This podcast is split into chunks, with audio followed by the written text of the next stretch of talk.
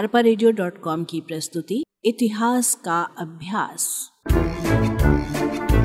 वाचक स्वर, अनुज श्रीवास्तव। मध्यकालीन भारत एवं विश्व। मध्ययुगीन भारत की सामाजिक, आर्थिक, राजनैतिक, कला एवं संस्कृति। मध्यकालीन भारत के इतिहास के अंतर्गत एक दीर्घकाल का विवेचन किया जाता है। इस दीर्घकाल में राजपूत काल, सल्तनत काल और मुगल काल का समावेश है। विश्व के अन्य भागों के समान ही भारत में मध्यकालीन इतिहास के अनेक उल्लेखनीय पक्ष हैं। राजनीतिक घटनाक्रम। गुप्त काल साम्राज्य के कमज़ोर हो जाने के बाद उत्तर भारत में अनेक छोटे छोटे राज्यों का उदय हुआ। वे आपस में लड़ते रहे। उनमें से कुछ राज्य थोड़े समय के लिए काफ़ी शक्तिशाली भी बने, मगर उनमें से कोई भी अपनी प्रभुसत्ता कायम नहीं कर पाया। आठवीं से दसवीं शताब्दी तक दक्षिण भारत यानी दक्खन में तीन प्रमुख राजवंशों ने शासन किया। उत्तर भारत में कुछ राजपूत राज्यों का भी उदय हुआ, विशेषकर प्रतिहारों की अवनति के बाद। ये राज्य एक दूसरे के साथ लगातार लड़ाइयों में उलझे रहे। इनमें से अजमेर में चौहानों, कन्नौज के गहड़वाल और मालवा के परमारों ने अपने शक्तिशाली राज्य स्थापित किए थे। गुप्त साम्राज्य के बाद दक्षिण भारत में चोलों के सबसे शक्तिशाली राज्य का उदय हुआ। चोल राजाओं ने पल्लवों को कुचल डाला। पांड्य और चोल शासकों ने लगभग समूचे दक्षिण भारतीय प्रायद्वीप पर दसवीं शताब्दी के उत्तरकाल से बारहवीं शताब्दी तक शासन किया। चोलों की सेनाएँ उड़ीसा को पार करके बंगाल पहुँची, जहाँ उन्होंने स्थानीय शासकों को हराया। चोलों की नौसेना बहुत शक्तिशाली थी। श्रीलंका के उत्तरी भाग को जीतकर वहाँ 50 साल तक शासन किया।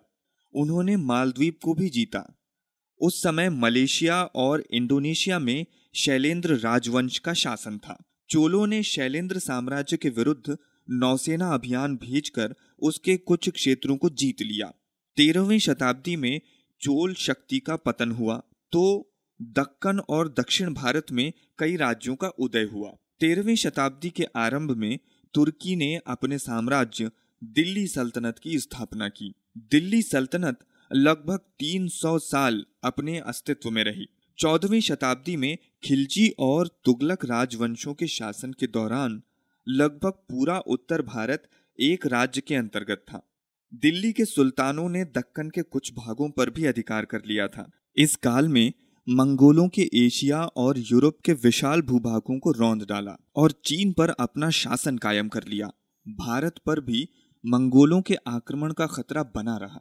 चौदहवीं शताब्दी के मध्यकाल से आगे के लगभग 200 साल तक दक्खन और दक्षिण भारत के इतिहास में बहमनी और विजयनगर राज्यों का बोलबाला रहा। दिल्ली सल्तनत के पतन के बाद उत्तर भारत में बड़ी संख्या में छोटे छोटे राज्यों का उदय हुआ। देश में यद्यपि राजनीतिक एकता का अभाव था, किंतु सांस्कृतिक एकता की दृष्टि से इस काल का बड़ा महत्व है। सोलहवीं शताब्दी के मुगलों के द्वारा मध्यकाल से पुनः एक बार एक अखिल भारतीय साम्राज्य की स्थापना की शुरुआत हुई। ये शुरुआत अकबर के शासनकाल में हुई। अधिकांश उत्तर भारत और दक्षिण भारत के बड़े भाग मुगल साम्राज्य के अंतर्गत आ गए। औरंगज़ेब के शासनकाल में सत्रहवीं शताब्दी के उत्तरार्ध में मुगल साम्राज्य अपने चरमोत्कर्ष पर पहुँच गया। उस समय लगभग समूचा देश एक शासन के अंतर्गत था। मगर औरंगज़ेब के ही शासनकाल में मुगल साम्राज्य का विघटन भी शुरू हुआ। 18वीं शताब्दी के आरंभिक सालों तक देश पुनः छोटे छोटे राज्यों में विभक्त हो गया। मुगल साम्राज्य के पतन के काल को सामान्यतः भारतीय इतिहास के मध्य युग की समाप्ति का काल माना जाता है। इस समय यूरोप की व्यापारी कंपनियाँ भारत आईं। इनमें से एक था ब्रिटिश ईस्ट इंडिया कंपनी। अगले सौ वर्षों तक उसने भारत पर अपना शासन कायम कर लिया।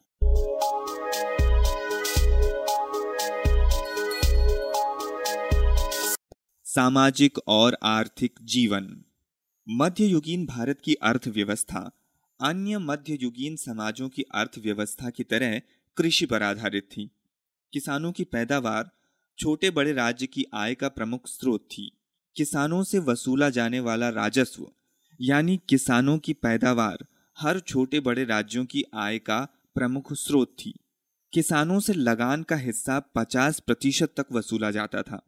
भू राजस्व में हिस्सा बांटने का बड़ा अधिक्रम था। इसमें वे राजा या राय थे जिनके कुछ अधिकार कायम थे।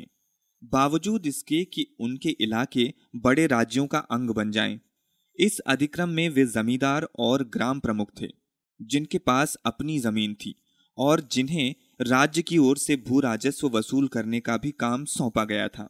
इसके अलावा और भी कई ऐसे मध्यस्थ थे जिन्हें शासन की ओर से ज़मीन दान में मिली हुई थी। मध्यकाल की अधिकतर अवधि में राज्य के उच्च पदाधिकारियों और सरदारों को नकद वेतन मिलता था। उन्हें जागीरें भी दी जाती थीं। मध्ययुगीन भारत में आरंभिक दौर की अवनति के बाद शिल्प, दस्तकारी और व्यापार वाणिज्य का पुनरुत्थान हुआ। देश के अनेक शहर व्यापार के प्रमुख केंद्र बन गए। ऐसे कुछ शहर थे दिल्ली आगरा, मुल्तान, लाहौर, अहमदाबाद, ढाका, सूरत खम्बात और बुरहानपुर। उस समय के यूरोपीय यात्रियों ने इन नगरों का बड़ा अच्छा वर्णन किया है। इनमें से कुछ शहर तत्कालीन यूरोप के सबसे बड़े शहरों से भी बड़े थे। भारत के निर्यात की मुख्य वस्तुएँ थी सूती, ऊनी व रेशमी कपड़े, नील और शोरा। भारतीय वस्तुओं की विदेशों में बड़ी मांग थी। भारत के व्यापार वस्तुओं को नियंत्रित करने वाले भारतीय व्यापारी बड़े समृद्ध थे। बाद में यूरोप की व्यापारिक कंपनियों ने इस क्षेत्र में प्रवेश किया। उन्होंने भारत के विदेश व्यापार पर कब्जा कर लिया और देश के राजनीतिक मामलों में हस्तक्षेप किया।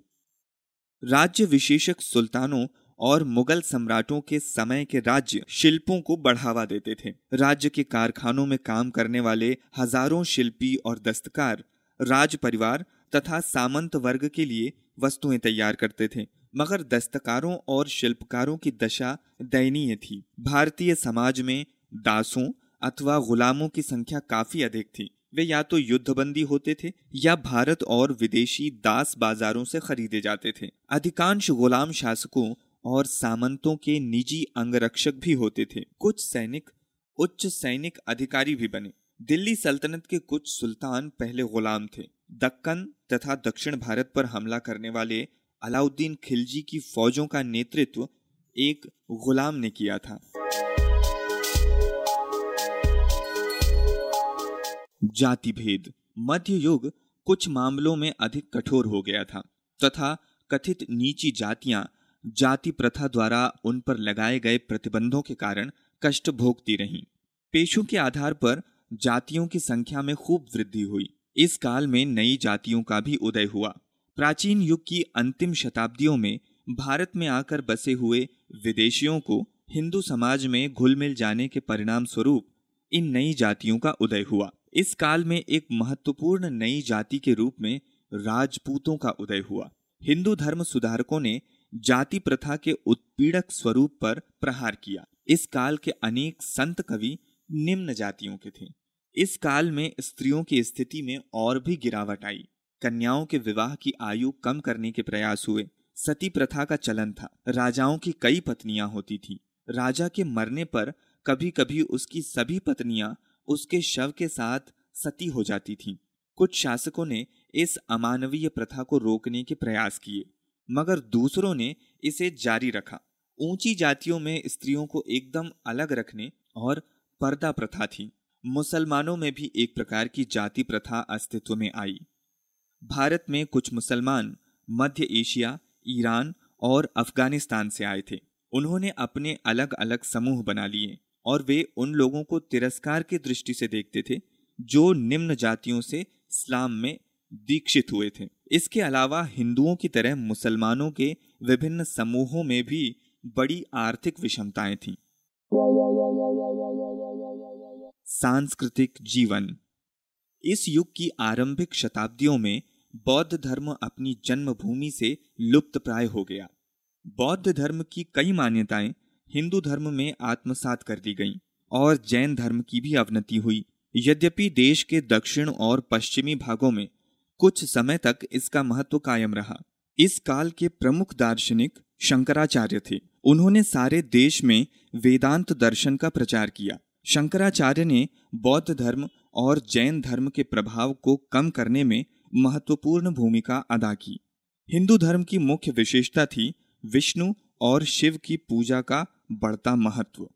बाद में काली, दुर्गा और अन्य देवियों के रूप में शक्ति की पूजा भी लोकप्रिय हुई। दक्षिण भारत के क्षेत्रों में भक्ति को लोकप्रिय बनाने में अलवार और नयनार ने महत्वपूर्ण भूमिका निभाई। बाद की शताब्दियों में सारे देश में भक्ति का प्रसार हुआ। इस काल की एक महत्वपूर्ण घटना थी भारत में इस्लाम का आगमन। भारत के साथ इस्लाम का प्रथम संपर्क अराबिया में इसके उदय के तुरंत बाद अरब व्यापारियों के ज़रिए हुआ था। बाद में जब इस्लाम में दीक्षित हुए तुर्की ने भारत के एक बड़े भूभाग पर अपना शासन कायम कर लिया, तब ये भारत के अनेक क्षेत्रों में फैल गया। कालांतर में इस्लाम भारत का दूसरा सबसे बड़ा धर्म है।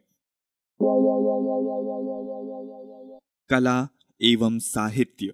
सातवीं से बारहवीं शताब्दी तक के आरंभिक मध्यकाल की कला और वास्तुशिल्प के क्षेत्र की उपलब्धियाँ बड़े महत्व की हैं। देश के विभिन्न भागों में विशिष्ट वास्तुशैली वाले अनेकानेक मंदिरों का निर्माण हुआ। इन मंदिरों को मूर्ति शिल्प से सजाया जाता था। इसमें चोलकालीन मंदिर कला का उत्कृष्ट उदाहरण है। तंजौर के वृहदेश्वर मंदिर में चोल काल की कांस्य मूर्तियाँ, विशेषतः नटराज की मूर्तियाँ, सर्वश्रेष्ठ कला का नमूना मानी जाती हैं। राष्ट्रकूट राजाओं द्वारा निर्मित एलोरा का कैलाशनाथ मंदिर अनुपम है। ये एक पहाड़ को ऊपर से काट कर बनाया गया है। भुवनेश्वर का लिंगराज मंदिर, कोणार्क का सूर्य मंदिर और खजुराहो के चंदेल नरेशों द्वारा निर्मित मंदिर अपनी कलात्मकता के लिए विख्यात हैं। दिल्ली सल्तनत की स्थापना के साथ, भारत में सांस्कृतिक और कला के सम्मिश्रण का एक नया युग आरंभ हुआ। तुर्क तथा अफगान लोगों के साथ स्थापत्य कला की नई शक्तियाँ भारत आईं। इस युग की इमारतों की विशेषताएँ मेहराब और गुंबद थीं। उल्लेखनीय इमारतों में कुतुब मीनार, अलाई दरवाज़ा, मालवा में मांडू की जामा मस्जिद, हिंडोला महल, जहाज़ महल, रूपमती और बाज बहादुर का महल।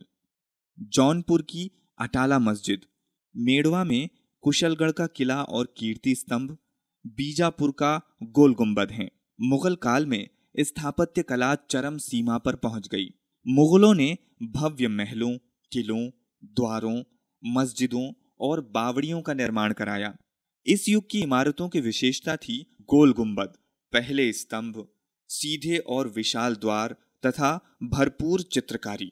अकबर द्वारा निर्मित आगरे का किला, फतेहपुर सीकरी के महल, मस्जिद और बुलंद दरवाज़ा दर्शनीय है। जहांगीर के काल में बनाए गए एतमाद उद्दौला के मकबरे का मुगल काल की वास्तुकला में विशिष्ट स्थान है। शाहजहां के काल में तो स्थापत्य कला मानव शिखर पर पहुँच गई।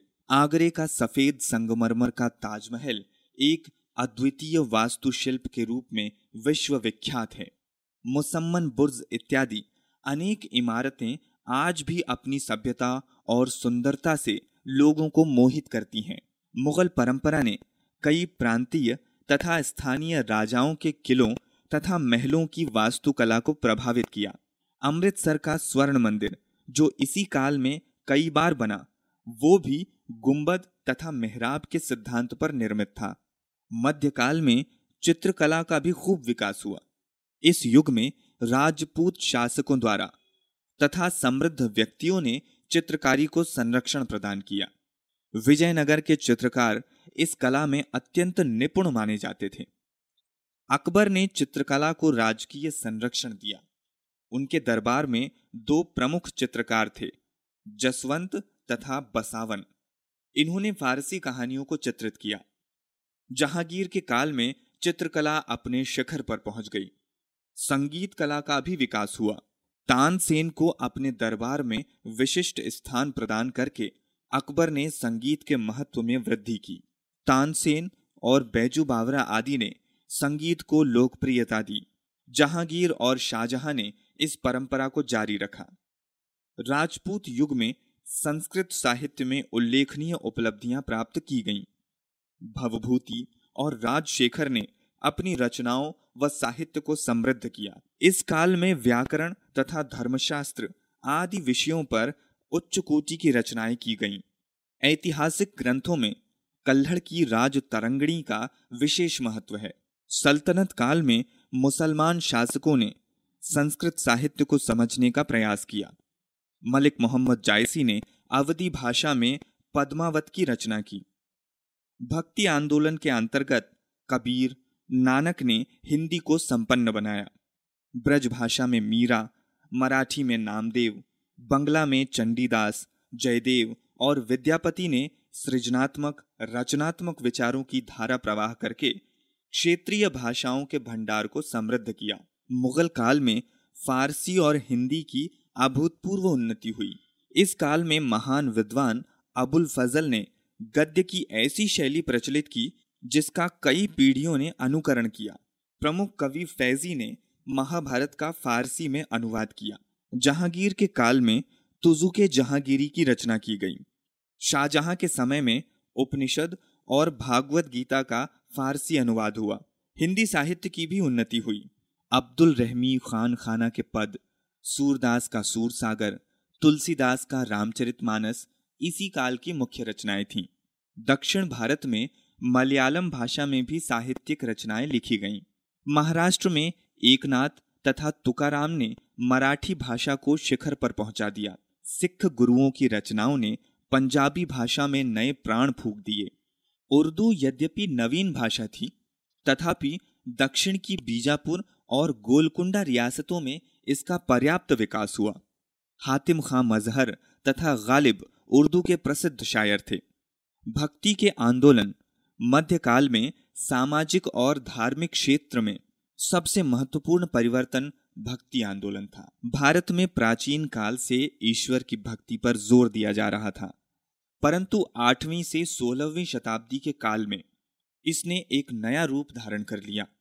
ये आंदोलन दक्षिण भारत से आरंभ हुआ और धीरे धीरे सारे उत्तरी भारत में फैल गया।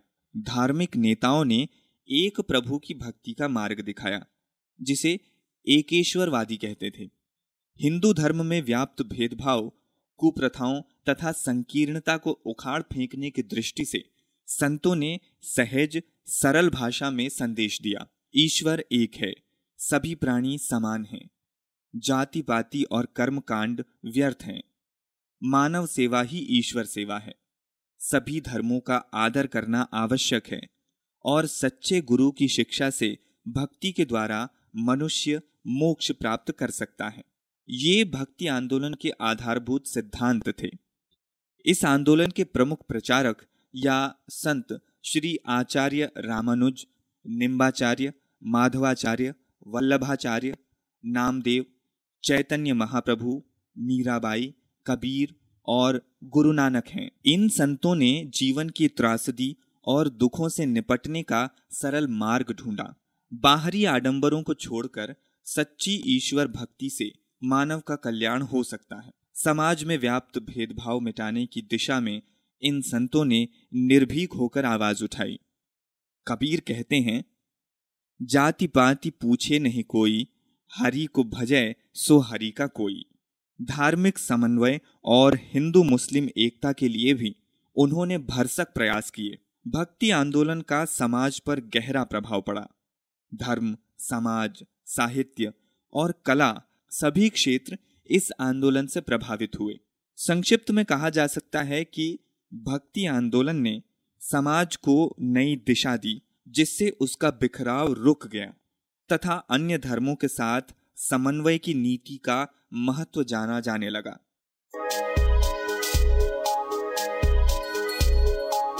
सूफी संत। इसी काल में इस्लाम के उपासकों की एक शाखा सूफी का प्रभाव बढ़ा। सूफी इबादत की रहस्यवादी शाखा कही जाती है। भौतिक जीवन का त्याग, शांति और अहिंसा में विश्वास, धार्मिक सहिष्णुता और मानव मात्र के प्रति प्रेम भावना। भारत में सूफी भक्ति पर हिंदू धर्म का प्रभाव पड़ा और सूफियों ने हिंदू धर्म की कुछ प्रथाओं तथा रिवाजों को भी अपना लिया। प्रमुख सूफी संतों में मोइनुद्दीन चिश्ती तथा निजामुद्दीन औलिया के नाम प्रसिद्ध हैं। इन संतों ने मानवता की सेवा का पाठ पढ़ाया। सूफी संतों में महान साहित्यकार अमीर खुसरो का नाम भी अत्यंत आदर भाव से लिया जाता है। सांप्रदायिकता से परे उन्होंने हिंदी और फारसी में अनेक काव्य रचनाएँ की। हिंदू मुस्लिम एकता के लिए वे सदैव प्रयास करते रहे। स्मरणीय बिंदु। पांचवी सदी से पंद्रहवीं सदी तक का समय मध्यकाल कहलाता है। हर्षवर्धन की मृत्यु से लेकर दिल्ली सल्तनत की स्थापना के बीच को राजपूत युग के नाम से जाना जाता है। पृथ्वीराज या राय पिथौरा चौहान वंश से संबंधित था। ये दिल्ली एवं अजमेर का शासक था। बुंदेलखंड में चंदेल वंश के शासकों ने शासन किया। खजुराहो के विश्व प्रसिद्ध मंदिर चंदेल राजाओं ने बनवाए थे। दक्षिण भारत के इतिहास में पल्लव वंश का स्थान महत्वपूर्ण है। परमार वंश का महान शासक भोज था। परमारों की राजधानी धारा थी। गुजरात में सोलंकी वंश के शासकों का राज्य था। भारत में मुगल राज्य की स्थापना बाबर ने की थी। अकबर के दरबार का महान संगीतज्ञ तानसेन था। फतेहपुर सीकरी को अकबर ने बसाया था। यहाँ उसने जोधाबाई का महल, बीरबल महल, सलीम चिश्ती का मकबरा आदि अनेक भव्य इमारतें बनवाई थीं। जहांगीर के काल में चित्रकला का सबसे ज़्यादा विकास हुआ। जहांगीर कालीन चित्रकारी का सुंदर नमूना एतमादुद्दौला का मकबरा है, जो आगरा में स्थित है। शाहजहां के काल को स्थापत्य कला का स्वर्ण युग कहते हैं। शाहजहां ने अपनी प्रिय पत्नी मुमताज़ की याद में ताजमहल बनवाया था। आईने अकबरी और अकबर नामा अब्दुल फजल ने लिखा था। मिनहाज उस सिराज ने तबकाते नासिरी लिखी थी। तहकीक हिंद की रचना अल बरूनी ने की थी। जापान का प्राचीन धर्म शिंतो था। जापानी कला, विहारों, मूर्तियों तथा मंदिरों में बौद्ध धर्म की गहरी छाप पड़ी है। मध्यकाल में चीन के कन्फ्यूशियस ने धर्म को पुनः स्थापित किया। कुतुबनामा का आविष्कार चीनियों ने किया था। गोला बारूद का आविष्कार चीनियों ने किया था। मध्यकालीन यूरोप में चर्च एक शक्तिशाली संस्था थी। ईसाई जगत के धार्मिक प्रधान व्यक्ति को पोप कहा जाता है। मध्यकाल में शिक्षा का माध्यम लैटिन भाषा थी। सामंतवाद भूमि पर आधारित सामाजिक एवं आर्थिक व्यवस्था थी। कृषि योग्य भूमि को मैनर या जागीर कहा जाता था। मोहम्मद साहब का जन्म 570 ईस्वी में मक्का, यानी अरब में हुआ था। मुसलमानों के पवित्र धर्म ग्रंथ को कुरान कहा जाता है। मोहम्मद साहब 622 ईस्वी में मक्का छोड़कर मदीना गए। इस घटना को हिजरत के नाम से जाना जाता है और 622 ईस्वी से ही हिजरी संवत प्रारंभ हुआ। अरपा की प्रस्तुति, इतिहास का अभ्यास। Mm-hmm.